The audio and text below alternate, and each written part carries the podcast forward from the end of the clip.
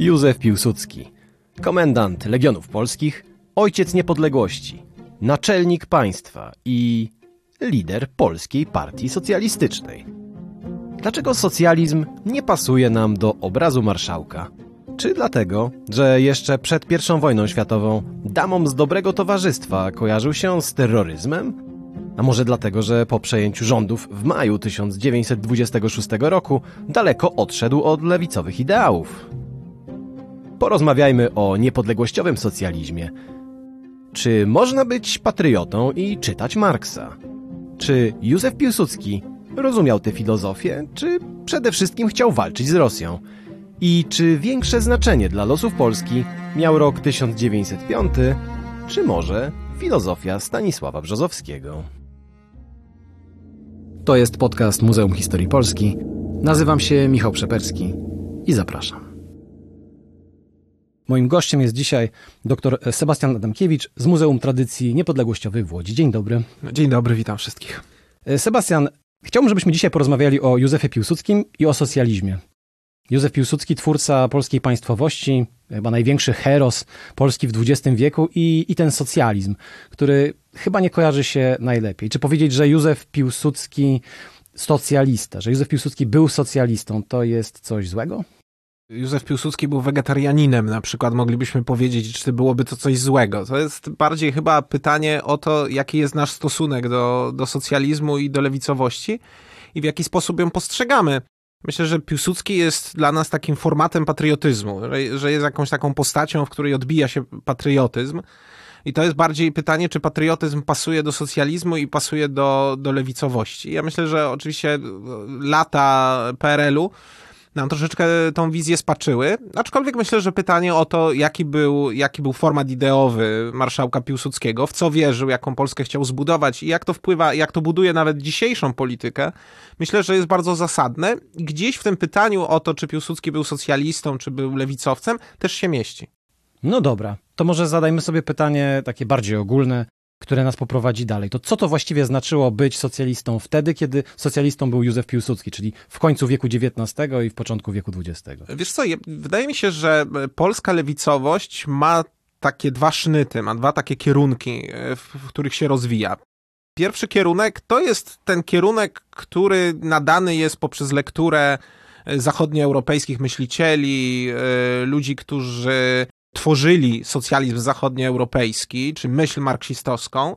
Oczywiście najczęściej to była lektura y, wzięta z Rosji, ponieważ pierwsze kółka socjalistyczne, jakie powstawały w Polsce, one wzięły się głównie z tego, że zakładali je studenci, którzy studiowali, polscy studenci, którzy na przykład znaleźli się w Petersburgu czy na innych uniwersytetach rosyjskich. Oni tam stykali się z, z literaturą, najczęściej przełożoną na język rosyjski albo wyjaśnianą przez myślicieli rosyjskich.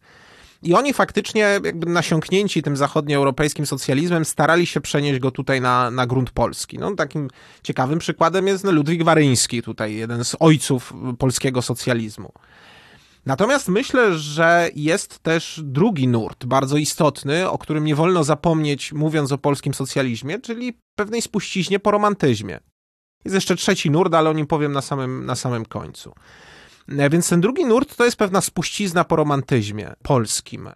To jest istotne, bo tam jest jeszcze też domieszka polskiego oświecenia, końcówki polskiego oświecenia i takiej myśli, że upadek Rzeczpospolitej był pewną karą za lata feudalizmu. Tożsamiano Rzeczpospolitą z pewnym feudalizmem, z pewnym systemem feudalnym, i upadek miał być karą za to. Stąd się zresztą wziął też polski mesjanizm. My postrzegamy często mesjanizm wyłącznie z takiej perspektywy, że oto Polska była, czy Polacy byli taką ofiarą, która oddawała swoje życie też za inne narody i tak dalej. Natomiast e, moim zdaniem istota mesjanizmu właśnie tkwi w tej ofierze Rzeczpospolitej, że ofiara Rzeczpospolitej to jest upadek feudalizmu i teraz tak jak Mesjasz zmartwychwstaje, tak Polska musi zmartwychwstać, ale zupełnie już jako nowy byt. Tylko czym ma być ten nowy byt? I to jest ta myśl romantyczna.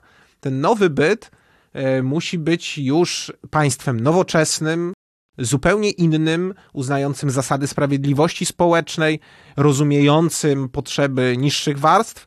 I to jest ten dodatek romantyczny, który, jak sądzę, bardzo wielu socjalistów, zwłaszcza tych, którzy pochodzili z grona szlachty, z grona, z grona no nie, nie, nie, może nie arystokracji, bo to już za dużo powiedziane, ale z grona takiego zubożonego ziemiaństwa, y, z szlachty, to inteligencji również, to oni myślę, że głównie wywodzili się właśnie z tego nurtu romantycznego, w który socjalizm i, i myśl socjalistyczna najbardziej do niego pasowała. No dobrze, to my jeszcze, jak sądzę, będziemy kontynuowali wątek tego napięcia pewnego, który jest pomiędzy e, romantyzmem a socjalizmem, a może właśnie nie napięcia, tylko pewnej kontynuacji, tak. ale powiedz jeszcze o tym trzecim nurcie. Jest jeszcze trzeci nurt, który moim zdaniem jest najsłabiej przebadany, to znaczy nurt takiej emancypacji.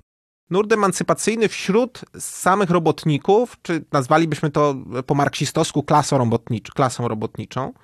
Moim zdaniem ten wątek jest dość słabo przebadany, dlatego że w czasach, kiedy najsilniej badano ruch socjalistyczny, czyli w okresie PRL-u, niestety najczęściej próbowano tych robotników bardzo szybko, szybko zrzeszyć z różnymi organizacjami, które funkcjonowały na terenie Królestwa Polskiego czy też innych zaborów. Natomiast wydaje mi się, że ten ruch robotniczy bardzo często był bardzo spontaniczny, emancypacyjny, nieosadzony jedno, jednorodnie w ideologii, czy w ogóle nie wywodzący się z ideologii, ale raczej odczytujący po prostu interesy poszczególnych robotników czy grup robotniczych. I z takim ruchem mamy do czynienia w trakcie rewolucji 1905 roku. Jeżeli spojrzymy sobie na wydarzenia, które miały miejsce w Łodzi chociażby, no, które znam ze względu na, na swoją pracę najlepiej, to tam szereg działań, które w tej pierwszej fazie rewolucji 1905 roku się odbywają, strajków, które wybuchają na terenie Łodzi, to są strajki, które wybuchają dość spontanicznie, Liderami tych strajków bardzo często są ludzie niezwiązani z partiami politycznymi, a dopiero ten proces napływu ludzi do partii politycznych związanych z lewicą, czy niepodległościową, czy rewolucyjną, następuje po takim wydarzeniu, które my nazywamy powstaniem czerwcowym, czy w ogóle w kolejnych latach, w kolejnych latach rewolucji. Także moim zdaniem jest jeszcze trzeci nurt, czyli ten nurt taki spontaniczny, nieosadzony w ideologii, nurt silnie emancypacyjny. I to jest ważne o tyle, że poprzednie dwa nurty niekoniecznie są moim zdaniem emancypacyjne, ponieważ one często głoszą ideologię socjalistyczną, ale y, nie wiem, czytałeś pana Tadeusza. Na pewno, tak, oczywiście. oczywiście. I wiesz, w panu Tadeuszu jest takie piękne zakończenie. Jak pan Tadeusz z Zosią po tych wszystkich wydarzeniach przechadzają się po swojej wsi i pan Tadeusz tkniony takim, taką, taką empatią, tknięty tą empatią, mówi, wiesz, trzeba tych, on oczywiście on mówi wierszem, ja wierszem nie potrafię mówić, ale trzeba by tych chłopów wyzwolić, trzeba by im dać wolność. My tego pana Tadeusza postrzegamy jaki dobry człowiek, on tak zastanowił się. On jest, tą, on jest właśnie tą figurą romantyczną. On jest figurą romantyczną. Ja myślę, że bardzo wielu socjalistów, którzy wywodzili się z tych dwóch pierwszych nurtów, nawet z tego pierwszego, dość radykalnego, to byli tacy intelektualiści, którzy chcieli dać wolność, którzy chcieli dać pewną swobodę. Natomiast jednocześnie ona nie miała być w pełni emancypacyjna. Tam tej myśli emancypacyjnej było stosunkowo mało. Miało Bardzo przepraszam, raczej... ale to jest dla mnie niezrozumiałe. To co to jest ta myśl emancypacyjna? Nazwij to wprost, bo, bo, bo ja tego nie rozumiem. co? E, to ja ci podam bardzo konkretny przykład dotyczący naszego bohatera. Czyli, czyli Józefa Piłsudskiego. Józefa Piłsudskiego. Józef Piłsudski jest człowiekiem, który był redaktorem naczelnym, tak to byśmy dzisiaj nazwali. On wydawał pismo Robotnik. To było nielegalne pismo wydawane przez Polską Partię Socjalistyczną na terenie Królestwa Polskiego i też zaboru e, rosyjskiego na terenie ziem zabranych. I e, w tym piśmie była taka część pisma, tak zwana korespondencja. Korespondencje. I to była część pisma, do której wiadomości przesyłać mieli sami robotnicy. Mieli tam wyrażać swoje poglądy, swoje potrzeby, swoje pragnienia. Józef Piłsudski we swoich wspomnieniach, e, w Bibule, którą napisał już po swoim aresztowaniu, napisał ją w Krakowie, to, było, to była seria artykułów, która później została wydana w formie takiej broszury, gdzie on opisywał, w jaki sposób wydawał tego robotnika. Bardzo na tą korespondencję narzekał, że ci robotnicy to w ogóle są dość głupawi, że oni e, to, głównie to wypisują jakieś denuncjacje, jakieś skargi, że nie piszą po polsku, że nie potrafią pisać po polsku. Generalnie, jakbyśmy przeczytali te jego wynurzenia na ten temat, to on traktował klasę robotniczą z dość dużą pogardą. I z takim, z takim stosunkiem, że to, to ja wam powiem, jakie wy macie problemy, ja wam te problemy opiszę, a wy mi musicie w to, wy mi musicie w to uwierzyć, nie? Oczywiście, jakby samo to, że funkcjonowały te korespondencje, to jest właśnie ta, ta emancypacja, ja tak rozumiem, nie? że ci robotnicy mogą wyrazić swój pogląd, mogą się wypowiedzieć. Ale już stosunek Piłsudskiego do tego, no jest dość, no nawet nie powiem dwuznaczny, nie dwuznaczny, dość oczywisty. Znaczy on traktuje tych ludzi z taką lekką pogardą, chociaż jednocześnie we własnych artykułach rozumie, rozumie ich stanowisko, y, stara się pokazać, że oni powinni żyć w lepszych warunkach, że powinni więcej zarabiać, że powinny być pewne ustawodawstwo, które poprawi ich los i tak dalej, i tak dalej. Ale bardzo często nie towarzyszy temu takie poczucie, że ci robotnicy też mają swój głos, mogą wyrażać swoje poglądy i mogą mieć nam coś ciekawego do powiedzenia. I myślę, że w tych dwóch pierwszych nurtach coś takiego funkcjonowało. No dobrze, wspomniałeś o y, roku 1905, szóstym i siódmym, czyli o takim powstaniu, które y, wydaje się, że jest jednym z bardziej dyskusyjnych y, mhm. powstań, bo to czy czy to bardziej powstanie, czy to bardziej rewolucja, czy to w, jakimś, w jakiejś mierze też i częściowo powstanie narodowe, to pewnie będzie tematem e, dyskusji i, i sporów historyków jeszcze przez, przez jakiś czas, ale chciałem odwołać się do czegoś innego. 1905 rok w, w tradycji historiografii PRL to, było właśnie taka, to była właśnie taka erupcja motywowana klasowo.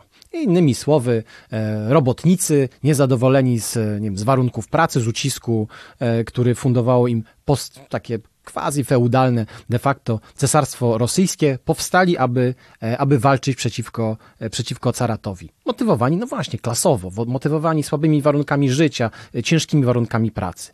No ale do niepodległości od słabych warunków pracy to jest bardzo daleko. Tutaj chciałbym, żebyśmy zrobili dwa kroki wstecz i postawili pytanie wprost.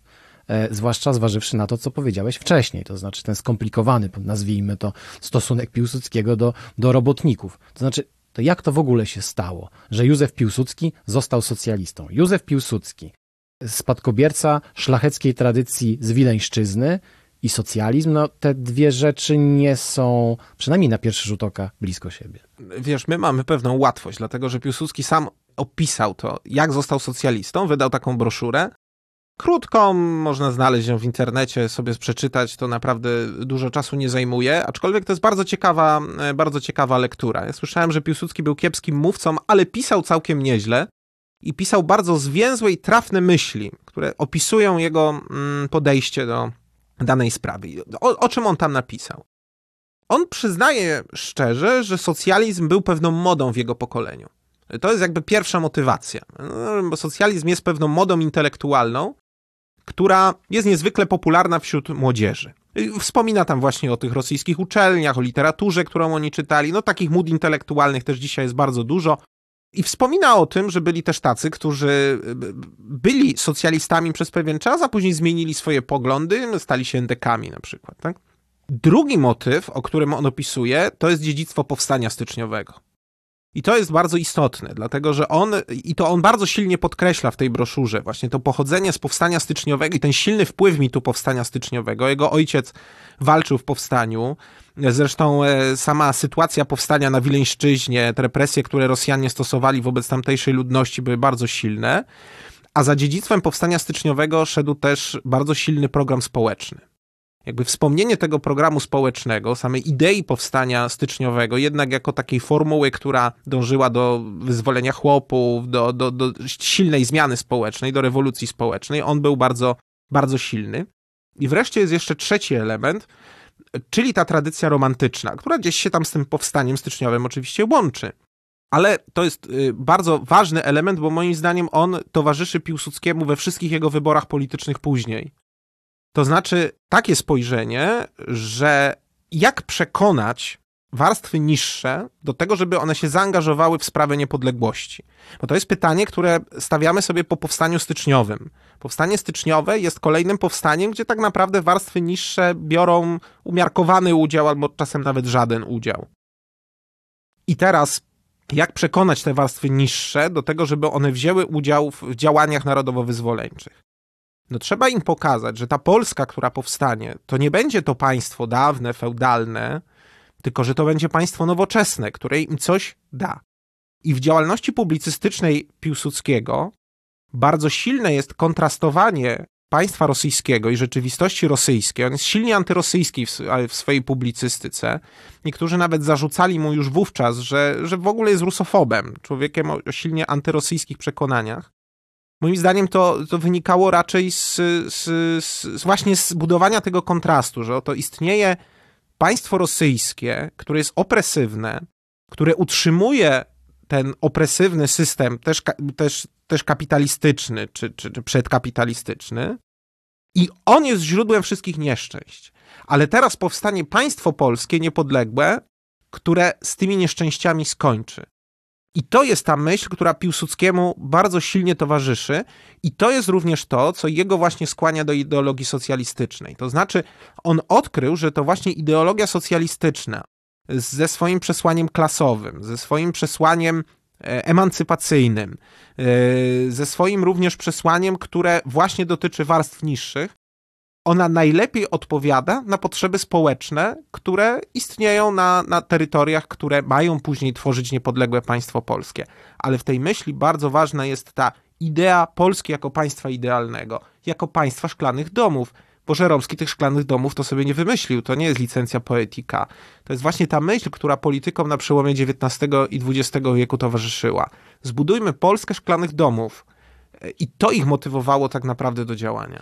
Nawiasem mówiąc, ten Żeromski nam tutaj się pojawia no nie tylko w, w kontekście tych szklanych domów, o które, które ty tutaj e, wywołałeś, ale właściwie chyba, chyba jeszcze bardziej, może wcześniej odnośnie tego, co mówiłeś o powstaniu styczniowym, czyli rozdziobią nas e, kruki wrony, mm, tak. a więc e, utwór, który pokazywał no takie poczucie warstw elitarnych, inteligencji czy, czy, czy, czy arystokracji, takiego rozczarowania mm, właśnie tym, że, że, że chłopi przede wszystkim nie poczuwali się się do polskości. I ta refleksja, e, którą, którą Żeromski miał bardzo gorzką po, po powstaniu styczniowym, ona w, no właśnie była jakimś takim bardzo istotnym motywem, bardzo istotnym impulsem do, do przemyślenia i do, do też zmiany pewnych programów politycznych i stąd się wzięły y, takie burzliwe bardzo przemiany na polskiej e, scenie politycznej na przełomie XIX i XX wieku, bo my tu oczywiście dzisiaj mówimy o socjalizmie, więcej o, głównie o niepodległościowym socjalizmie, ale oczywiście e, elementami tej, tej bardzo szerokiej zmiany było też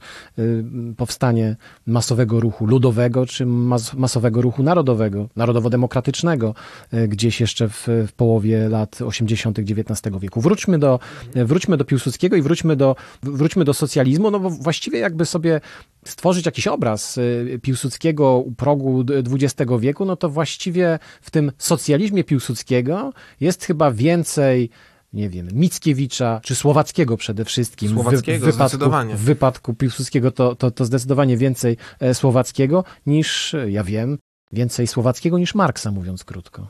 Piłsudski przeczytał Marksa, miał do niego dwa podejścia, z tego co sam pisał. E, różnie opisywał to spotkanie z Marksem. E, pierwsze spotkanie z Marksem, które miało jeszcze miejsce w trakcie jego zsyłki na Syberię, opisuje bardzo enigmatycznie i tak e, troszkę niuansuje w tym spotkaniu, dlatego że z jednej strony opisuje je jako ciekawe wydarzenie intelektualne, chociaż sam przyznaje, że on za bardzo niewiele z tego Marksa zrozumiał. Były takie mielizny, które były już troszeczkę powyżej jego pokrywki. Sam to pisze zupełnie otwarcie, że, że nie zrozumiał pewnego przesłania Marksa, aczkolwiek z ogólną koncepcją się zgadzał że ona go gdzieś natchnęła. Chociaż w szczegółach nie, nie wszystkie szczegóły rozumiał. Później miał jeszcze drugie podejście do Marksa i po tym drugim podejściu twierdzi, że jakby lepiej już zrozumiał całą ideologię, która za tym szła. Wydaje mi się, że szczególnie natchnęło go jednak to, że Marx, sam Marx był silnie antyrosyjski. Ta jego antyrosyjskość tutaj niewątpliwie Piłsudskiego mogła przekonać, ale po latach, już w latach 30. pisał z kolei, że on nie ze wszystkimi analizami ekonomicznymi zgadzał się Marksa. Pod koniec swojego życia w listach y, wyrażał takie, wyrażał takie poglądy. No znowu też mówimy o tych analizach Marksa, które Piłsudski, jak rozumiem, pojął, bo nie wszystkie pojął. No, no nie wszystkie pojął, sam o tym mówi, że nie wszystkie, nie wszystkie zrozumiał, ale też umówmy się, że Piłsudski nie był wprawnym ideologiem. To był polityk. On zresztą też w tej broszurze, o której wspomniałem, czyli jak zostałem socjalistą, pisze o tym otwarcie. Ja nie jestem teoretykiem. Ja jestem człowiekiem, który jest przyzwyczajony do działania. Chwilka. Jeżeli spojrzę na biografie Józefa Piłsudskiego, które zajmują się przełomem XIX i XX wieku i początkami jego wielkiej politycznej kariery i poruszają temat jego liderowania Polskiej Partii Socjalistycznej, to tam wymienia się jednym tchem jego funkcję. Lider, główny ideolog. No to jak to jest? I, o, I, te opracowania mają trochę racji, dlatego że właśnie jako e, redaktor naczelny czy wydawca robotnika był człowiekiem, który przekazując przez robotnika treści, był w zasadzie jedynym głosem Polskiej Partii Socjalistycznej. To była gazeta wydawana nielegalnie, kolportowana w określonych miejscach, zazwyczaj tam, gdzie właśnie te zgromadzenia robotnicze mogły się pojawić. Ta gazetka y, często była też kopiowana przez robotników, tutaj różne ciekawe historie są z tym związane. No ale Piłsudski poprzez to, że tworzył treści, a on głównie też tworzył treści do, do, do tej gazetki, jakby głównie przekazywał, co ta polska partia socjalistyczna ma do powiedzenia, ma do przekazania robotnikom. I w tym sensie on niewątpliwie stworzył pewien sznyt polskiej partii socjalistycznej, takim jaką ona była na przełomie XIX i XX wieku. Ale mówiąc o tym, że on nie jest wprawnym teoretykiem, ideologiem, mam raczej na myśli to, że on nie tworzył żadnej oryginalnej myśli, ani nie rozwijał myśli, którą no, my byśmy nazwali filozofią marksistowską, czy marksizmem w sensie ideologii. Oczywiście on stworzył całą myśl lewicy niepodległościowej, on połączył socjalizm z ideą niepodległości. Tylko raczej należałoby to nazwać pewną myślą polityczną, pewną myślą polityczną, która jest uproszczoną wersją ideologii, jest silnie uproszczoną wersją ideologii. To nie jest żadna wysublimowana myśl, którą moglibyśmy dzisiaj analizować. Ona jest dość prosta. Musi powstać niepodległe państwo, bo niepodległe państwo zrealizuje różne postulaty socjalne. To, to nie ma żadnego, nie ma, nie ma żadnej finezji w tym. Tak? To jest bardzo prosty plan polityczny. Być może nie ma finezji, ale w 1918 roku właściwie z tych e, rozważań, można powiedzieć, w końcu wykluła się Polska, że tak już spojrzę dwa kroki do przodu względem tego momentu e, historycznego, o którym my rozmawiamy. Chciałem nawiązać do tego, co powiedziałeś o mm, połączeniu socjalizmu i, i, tej myśli niepodległościowej w, w praktyce politycznej, czy, czy w myśli politycznej Józefa e, Piłsudskiego, bo tutaj takim bardzo istotnym momentem jest właśnie ten rok 1905, od którego w jakimś sensie trochę zaczęliśmy, a teraz do niego znowu wracamy wracamy, bo w 1900, 1905 rok to jest, czy ściśle 1906, to jest ten moment, w którym w y, Polskiej Partii Socjalistycznej do, dochodzi do bardzo intensywnego konfliktu, który ma swoje dalekosiężne konsekwencje. Tak, no to jest konflikt, który ugruntuje ten podział pomiędzy lewicą rewolucyjną a lewicą niepodległościową. Czyli tą lewicą, która, której zadaniem głównym, czy, czy, czy głównym celem są po prostu reformy wynikające z ideologii marksistowskiej. Może nie tyle reformy, co po prostu rewolucja o charakterze marksistowskim. I ona jest silnie internacjonalistyczna. Znaczy tutaj idea niepodległości Polski schodzi na dalszy plan. Najważniejsza jest rewolucja społeczna. I to jest właśnie ten nurt, który fascynuje młodych działaczy, przede wszystkim młodych działaczy PPS-u. No i oczywiście jest ten nurt niepodległościowy, który jest bardzo popularny u tego pokolenia po powstaniu styczniowym. I to nie jest przypadek, że właśnie to pokolenie popowstaniowe, które jest jeszcze pod silnym wpływem powstania styczniowego, jednak ono idzie zupełnie innym nurtem. Ono idzie nurtem e, właśnie niepodległościowym, czyli mamy odzyskanie niepodległości i to odzyskanie niepodległości pozwala nam realizować pewne postulaty, postulaty socjalne i do takiego rozłomu faktycznie dochodzi, chociaż ten rozłam ma też y, większe podstawy, bo on też dotyczy po prostu polityki, jaką prowadziło, prowadził Piłsudski, czyli pomysłu sojuszu z Japonią, który oczywiście był nieudany, był farsą. Natomiast młodzi twierdzili, że trzeba się dołączyć do tego rosyjskiego ruchu rewolucyjnego. No więc tutaj wychodziła z kolei ta antyrosyjskość Józefa Piłsudskiego, który ruchowi rewolucyjnemu w Rosji nie za bardzo ufał. I to były też podstawy, które doprowadziły, doprowadziły do, do tego rozłamu. Ale co ciekawe, jeżeli sobie spojrzymy z kolei na wydarzenia rewolucji 1905 roku, na konsekwencje też rewolucji 1905 roku, to ciekawą rzeczą jest to, że o ile powstanie styczniowe urodziło całe potężne pokolenie polityków, którzy wyrażali jakiś pogląd na temat powstania styczniowego i tak kształtowali później swoją ideologię, i z tego, z tego wyrosła całe, całe potężne pokolenie twórców polskiej niepodległości, to drugim takim pokoleniem są potomkowie, czyli ludzie urodzeni w trakcie rewolucji 1905 roku albo tuż po jej zakończeniu. Mówię o Królestwie Polskim. I to są ludzie, którzy jako bardzo młodzi uczniowie, studenci będą walczyli w 1918 roku również o niepodległość.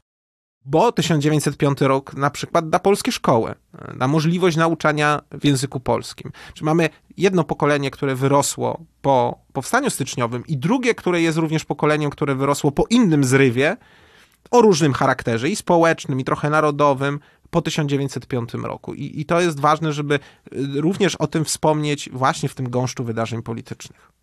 No dobrze, historia przyspiesza i my też może trochę przyspieszmy. Rok 1905, 1906, w roku 1907 wygaszają się właściwie te wystąpienia rewolucyjne, jeżeli tak to możemy, możemy nazwać, ale tak naprawdę za progiem jest zbliżający się konflikt e, światowy. Oczywiście nie było jeszcze jasne, że będzie to pierwsza wojna światowa, a więc globalny konflikt pierwszy tego rodzaju w dziejach, e, w dziejach świata. Natomiast Józef Piłsudski bardzo konsekwentnie działał w duchu y, niepodległościowym, ale też w takim duchu bardzo, bardzo konkretnym, bardzo konstruktywistycznym. Organizacja bojowa Polskiej Partii y, Socjalistycznej, Polskiej Partii Socjalistycznej Frakcji Rewolucyjnej, bo taką nazwę przyjęła ta y, część Polskiej Partii Socjalistycznej, która pozostała na kursie socjalizmu e, niepodległościowego, to wszystko były, było, była taka grupa polityczna, która żeglowała w stronę otwartej konfrontacji z państwem rosyjskim, które było uważane za e, największego wroga polskiej e, niepodległości. No i umówmy się zupełnie nie bez przyczyny. Przychodzi rok 1914, dochodzi do, do wybuchu wojny i Józef Piłsudski jest na to przygotowany. Józef Piłsudski wtedy jeszcze socjalista, czy już nie? Nie wiem, czy sam by się nazwał, na pewno był tak uważa- za takiego uważany przez otoczenie. Tutaj jakby nie ma, nie, ma, nie ma żadnych wątpliwości. Otoczenie do 1918 roku nie miało żadnych wątpliwości, że Józef Piłsudski jest związany z grupą polityczną, którą nazwalibyśmy szeroko socjalistami. I mało tego, szereg jego działań, szereg jego działań, szereg poglądów, to jakimi ludźmi się otaczał, jakby potwierdza tą tezę. To znaczy, on jest związany z, z szeroką, szeroką grupą. Natomiast myślę, że to, co on wówczas robił, to było bardzo silne nastawienie się jednak na działalność zbrojną. I, i to nam może jednak zacierać jakby ten y, ryt y, ideologiczny, czy poglądy ideologiczne. One wtedy nie odgrywają takiego znaczenia. On jest skupiony jednak na działalności zbrojnej, na aktywności zbrojnej i na, polityką, na, na polityce związanej z działalnością, działalnością zbrojną. To jest jakby jego cel, jego działanie to nie jest czas na rozważania o, o, o społecznym charakterze. Na ten, ten, ten czas pojawi się w 1918 roku bardzo silnie.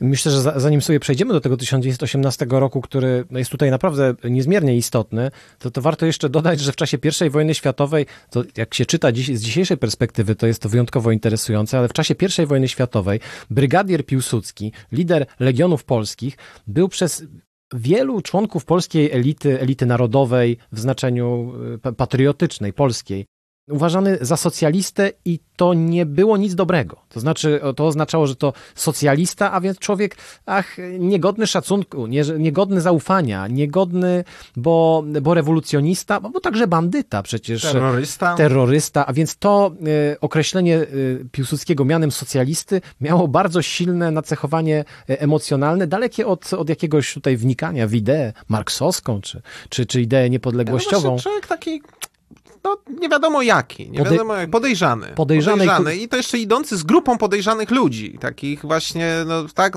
pod bezdanami mamy pięciu premierów późniejszych, tak? Pod, pod bezdanami, kiedy, kiedy dochodzi do e, jednego z najważniejszych, e, wyjątkowych e, napadów na, na pociąg z pieniędzmi. Dodajmy do tego, że napadu udanego, który został przeprowadzony przez organizację bojową Polskiej Partii Socjalistycznej i, i pomógł finansować działalność socjalistów przez, a, przez lata. A później pomógł również budować legiony, e, również pieniądze, które, które wtedy zdobyto, też pomagały budować e, no, struktury paramilitarne, które były na terenie Austro-Węgier budowane. Zresztą ten atak pod Bezdanami też ma ciekawy wątek łódzki, dlatego że doszło do niego w ogóle, dlatego że Piłsudskiemu w trakcie zebrań właśnie młodzi zarzucali, że oto PPS zrobiła wszystko, żeby go uwolnić z więzienia po tak zwanej wpadce łódzkiej, po katastrofie łódzkiej. Yy, no a on niby organizuje tą organizację bojową, ale sam w żadnej akcji nie bierze udziału. No więc zrobił akcję pod Bezdanami, gdzie już wziął udział. No dobrze, ale to teraz przejdźmy do roku 1918, no bo sytuację mamy wyjątkowo nietypową. Józef Piłsudski e, pojawia się w Warszawie po to, aby objąć władzę militarną, a potem, a potem cywilną. Zostaje tymczasowym e, naczelnikiem państwa i odwołanie tutaj do, e, do Kościuszki do roku 1794 jest bardzo czytelne, bo to wtedy właśnie w 1794 roku a więc w momencie takiego ostatniego zrywu, zrywu podkreślmy ludowego, czy też na taki też kreowanego, który miał uratować pierwszą Rzeczpospolitą e, od upadku. Tadeusz Kościuszko przyjmuje taki właśnie tytuł. Tymczasowym e, naczelnikiem państwa zostaje też Józef Piłsudski. A sytuację mamy taką oto, że ten Józef Piłsudski przez dosyć istotną część elity e, w państwie, w tworzącym się państwie, za chwilę tworzącym się państwie polskim, jest uważany za człowieka wątpliwej konduity, takiego podejrzanego właśnie. I znowu zadajemy to pytanie, czy Józef Piłsudski w 1918 roku jest jeszcze socjalistą? No i drugie, czy Józef Piłsudski wysiadł na przystanku Niepodległość. Powiedz, skąd się w ogóle bierze to określenie, skąd mamy to, skąd mamy to powiedzenie? To, to, jest, to są tak zwane skrzydlate słowa, to znaczy słowa, których nigdy nie wypowiedział przy, autor, któremu się przypisuje te słowa. Te słowa wymyślił taki publicysta endecki Nowaczyński, który przypisał Piłsudskiemu. On miał taki problem swój wewnętrzny, że on uwielbiał Piłsudskiego, a jednocześnie był zwolennikiem narodowej demokracji, miał prawicowe poglądy i, i nie potrafił tego uwielbienia dla Piłsudskiego pogodzić. E, właśnie ze swoimi osobistymi poglądami. Ja myślę, że to dotyczy też bardzo wielu dzisiejszych publicystów, że jakoś uwielbienie dla Piłsudskiego nie idzie w parze z akceptacją jego przeszłości e, politycznej. I on wymyślił właśnie takie sformułowanie, że oto Piłsudski wysiadł na przystanku Niepodległość z czerwonego tramwaju albo, albo z, z, z tramwaju o nazwie socjalizm. I oczywiście różne zachowania Piłsudskiego po 1918 roku wydaje się, że mogą potwierdzać e, te, te, te słowa, ale nie do końca. Bo jeżeli spojrzymy na to, co się stało w 1918 roku, na bardzo radykalne reformy społeczne, na które się e, Piłsudski zdecydował, na jego pierwsze rządy, no to można powiedzieć, że e, jednak był człowiekiem, który no nadal wyznawał jednak pewne poglądy lewicowe czy socjalistyczne. No to powiedzmy dwa słowa o tym, bo to wbrew pozorom wcale nie jest tak powszechnie znane. Jakie to były te reformy, które ówcześnie, dla ówcześnie żyjących na ziemiach polskich ludzi, były tak radykalne? Po pierwsze, republikańska forma rządu. To jest pierwsza rzecz. E, za republikańską formą rządu idą powszechne wybory. My najczęściej mówimy o tym w kontekście praw wyborczych dla kobiet, co już jest rewolucyjnym rozwiązaniem, ale ja bym chciał powiedzieć o tym, że to są w ogóle wybory dla wszystkich obywateli, którzy kończą odpowiedni wiek, że tylko cenzus ma, ma, wieku jest tutaj e, uwzględniony, już nie majątku. To nie są wybory w żadnych kuriach również, które takie wybory były samorządowe, urządzone na terytorium Królestwa Polskiego pod okupacją niemiecką i austro-węgierską. Natomiast tutaj mamy powszechne wybory, w których każdy może uczestniczyć. No ale również 8-godzinny dzień pracy, początek ubezpieczeń społecznych, również plany związane z powszechną edukacją. Upowszechnieniem edukacji, stworzeniem w ogóle powszechnej edukacji. To są wszystko rewolucyjne pomysły, które nie miały miejsca w rzeczywistości, w rzeczywistości wcześniejszej. I to jest ta właśnie idea budowania szklanych domów. To znaczy, my budujemy nowe państwo, a wraz z tym nowym państwem wchodzą różne nowoczesne rozwiązania, które nawet w zachodniej Europie nie są jeszcze powszechne. Więc, więc to, jest, to, jest ten, to jest ten testament, ale może, może nie tyle testament, co właśnie t- taki kamień węgielny pod budowę państwowości polskiej. No ale to właściwie powinniśmy spojrzeć na to w ten sposób, że ta druga Rzeczpospolita y, tworzona przez Piłsudskiego, no, współtworzona, bo przecież to oczywiście nie jest tak, że, że sam Demiurg Józef Piłsudski stworzył wszystko, ale, ale był głową tego państwa przez, przez pierwsze lata jego, jego funkcjonowania. Czy to jest tak, że takim kamieniem węgielnym tej y, państwowości jest bardziej socjalizm, czy bardziej romantyzm? To, się, to, to z siebie wynika. To z siebie wynika. Znaczy, socjalizm najbardziej, w moim przekonaniu, wówczas wypełniał jakby tą ideę romantyczną. Wypełniał taką treścią polityczną. Oczywiście to, że doszło do takich reform, wynikało też z ówczesnej sytuacji politycznej. No, pamiętajmy, o czym się zapomina, mówiąc o 1918 roku, że na terenie Królestwa Polskiego powstało prawie 100 rad robotniczych w różnych miejscowościach. Oczywiście e, te rady robotnicze to też jest ciekawe zagadnienie, dlatego że w radach robotniczych potrafili zasiadać też prawicowi politycy. te rady robotnicze bardzo często zastępowały samorządy lokalne, wybrane jeszcze w latach 1917-18 w trakcie wyborów samorządowych, które były organizowane przez władze niemieckie. I ponieważ y, te samorządy na ogół były znienawidzone i podchodzono do nich niechętnie, no to tworzono w 1918 roku struktury alternatywne wobec nich i tymi strukturami najczęściej były rady robotnicze. No przy czym samo określenie Rada Robotnicza to najszybciej będzie się kojarzyła ze Związkiem Sowieckim i to nie brzmi najlepiej. To chyba w takiej swojej treści politycznej to były rady, ale chyba bardziej, może nazywały się i robotnicze, ale chyba bardziej Rady Narodowe w znaczeniu takim, że więcej tam było solidaryzmu niż interesu klasowego. Raczej solidaryzmu, tak. No i właśnie to jest, to jest ta wątpliwość, bo są, są, są, są tacy e, historycy, którzy twierdzą, że wówczas Piłsudski, tworząc rząd Moraczewskiego, planując stworzyć rząd Daszyńskiego wcześniej, przedłużając mandat rządu lubelskiego, tu są już takie skomplikowane, skomplikowane już polityczno-prawne decyzje, w zasadzie stworzył barierę wobec większej rewolucji, która mogła przyjść na tereny, na tereny polskie. Że właśnie powołują się na to, że to 100 rad robotniczych i tak dalej, i tak dalej, i że tak naprawdę działanie Piłsudskiego miało przeciwdziałać rozlaniu się fali rewolucji, większej rewolucji, na tereny, na tereny polskie. Ja mam wątpliwość. Ja mam wątpliwość zasadniczą, bo trzeba by było przebadać bardzo silnie struktury tych rad robotniczych. Ja wcale nie jestem przekonany, że te rady robotnicze to, to, to była właśnie jakieś centrum rewolucji, rewolucji większej. Natomiast niewątpliwie klimat był bardzo dobry do reform społecznych. Natomiast też pamiętajmy, że ten klimat kiedyś się kończył.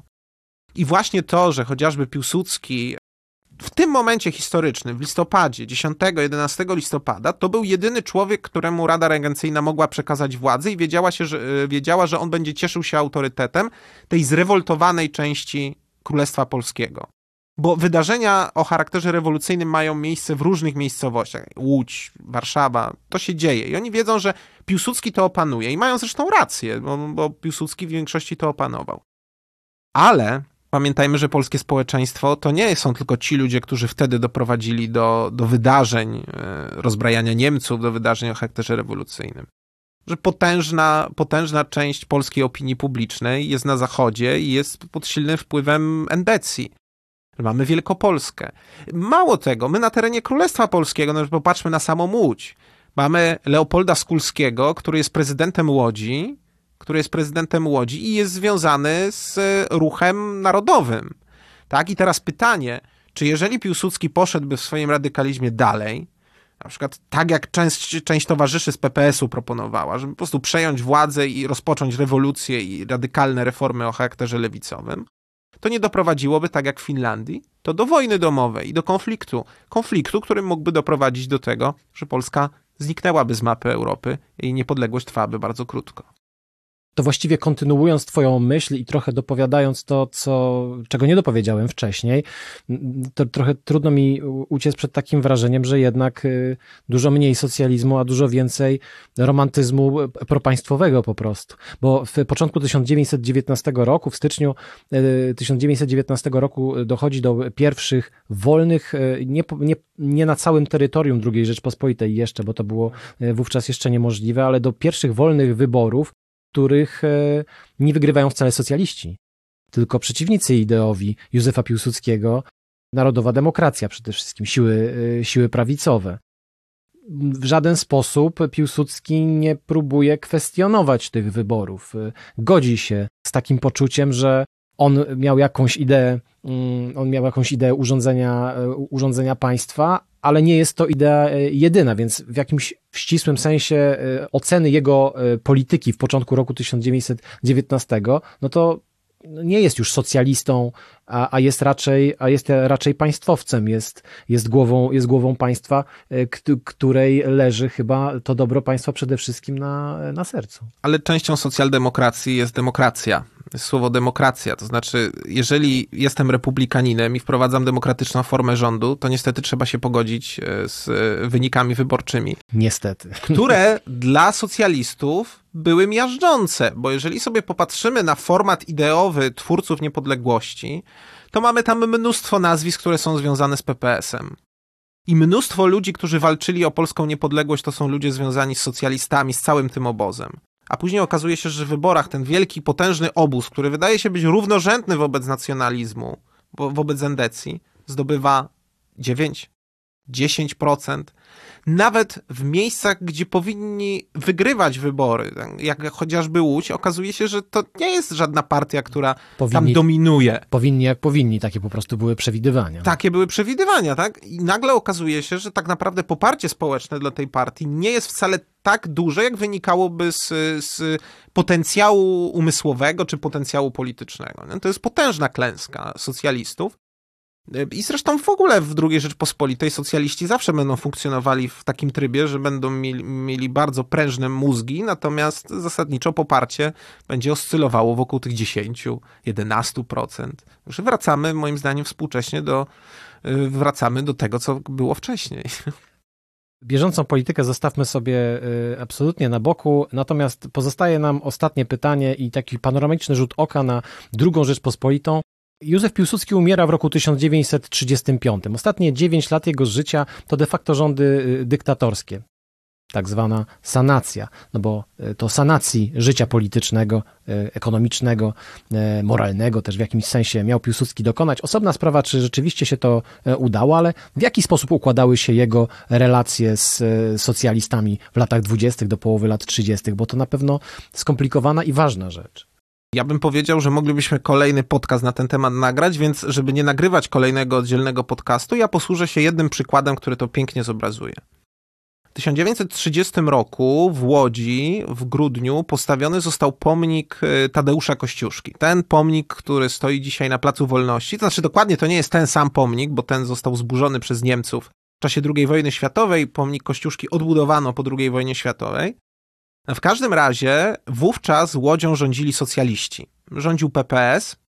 PPS, który w tym czasie był już tak silnie skonfliktowany z Józefem Piłsudskim, że wokół tej uroczystości odsłonięcia pomnika przygotowano szereg materiałów propagandowych i to, co jest taką wylaną kawę na ławę treścią, to jest konfrontacja Tadeusza Kościuszki, naczelnika, i tutaj wspomniałeś o tym naczelniku, który był demokratą, republikaninem, człowiekiem wrażliwym społecznie, no ideałem polityka, z obecnym naczelnikiem, który już taki nie jest, który te ideały zdradził. I to jest expressis verbis w tych materiałach propagandowych napisane i to, to są materiały, które powstały, z, powstały w wyniku inspiracji, czy wręcz czasami z, z, również z rąk polityków Polskiej Partii Socjalistycznej. To jest okres silnego konfliktu. Oczywiście nie z całym obozem, jest ten obóz tak zwanej PPS, frakcji rewolucyjnej, dawnej frakcji rewolucyjnej, który, ale on ma marginalne tak naprawdę też znaczenie polityczne.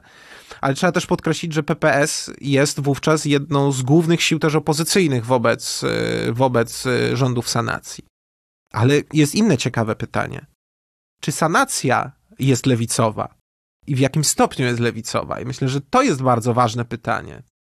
Ona po części jest lewicowa, dlatego że ona na przykład jest bardzo e, taka republikańska w swoim duchu, na przykład laicka, bardzo laicka, bardzo wielu kapłanów, nam, że biskup Tymieniecki, czyli biskup Łódzki, no wręcz nienawidzili sanacji. Ale jest co innego, o czym chciałem powiedzieć. Sanacja wprost znowu wywodzi się z tradycji romantycznej. I to jest, to jest myśl bardzo ważna. Adam Skwarczyński, czyli twórca też ideologii sanacyjnej, powiedział jedną rzecz bardzo prostą. Ta Polska, którą stworzyliśmy, nam się nie udała. To nie jest ta Polska, którą my mieliśmy stworzyć. Jest inna Polska, którą my stworzymy i dopiero to będzie to idealne państwo. A kto może tą, tą, tą Polskę stworzyć? No ci, którzy o tą Polskę walczyli, ci, którzy przelali za nią krew, czyli środowisko legionowe. I to jest istota idei sanacji, czyli znowu walczymy o jakąś Polskę, która jest widalizowana, która jest gdzieś, my jeszcze nie wiemy gdzie, jak ta, jak ten, ta platońska jaskinia, gdzie szukamy tego ideału polskości, a sanacja nam tą, tą Polskę da. Piłsudski w to bardzo uwierzył, bo innym, innym, innym takim dramatem, który Piłsudski uwielbiał, był przecież Król Duch Słowackiego i on poczuł sam, że jest tym królem duchem i stąd wzięła się sanacja, czyli ten romantyzm w Piłsudskim tutaj wygrał. Wychodząc od pytania, czy, czy socjalizm, czy romantyzm jest e, w życiu politycznym Józefa Piłsudskiego e, istotniejszy, doszliśmy chyba do bardzo jednoznacznej i mocnej odpowiedzi, której udzielił nam e, dr Sebastian Nadamkiewicz z Muzeum Tradycji Niepodległościowej w Łodzi. Bardzo Ci dziękuję, Sebastian, za rozmowę. Dzięki. Podcastów Muzeum Historii Polski wysłuchasz na YouTube, Spotify, Google Podcast, w Audiotece, a także na innych platformach podcastowych. Chcesz być na bieżąco? Subskrybuj kanał Muzeum Historii Polski.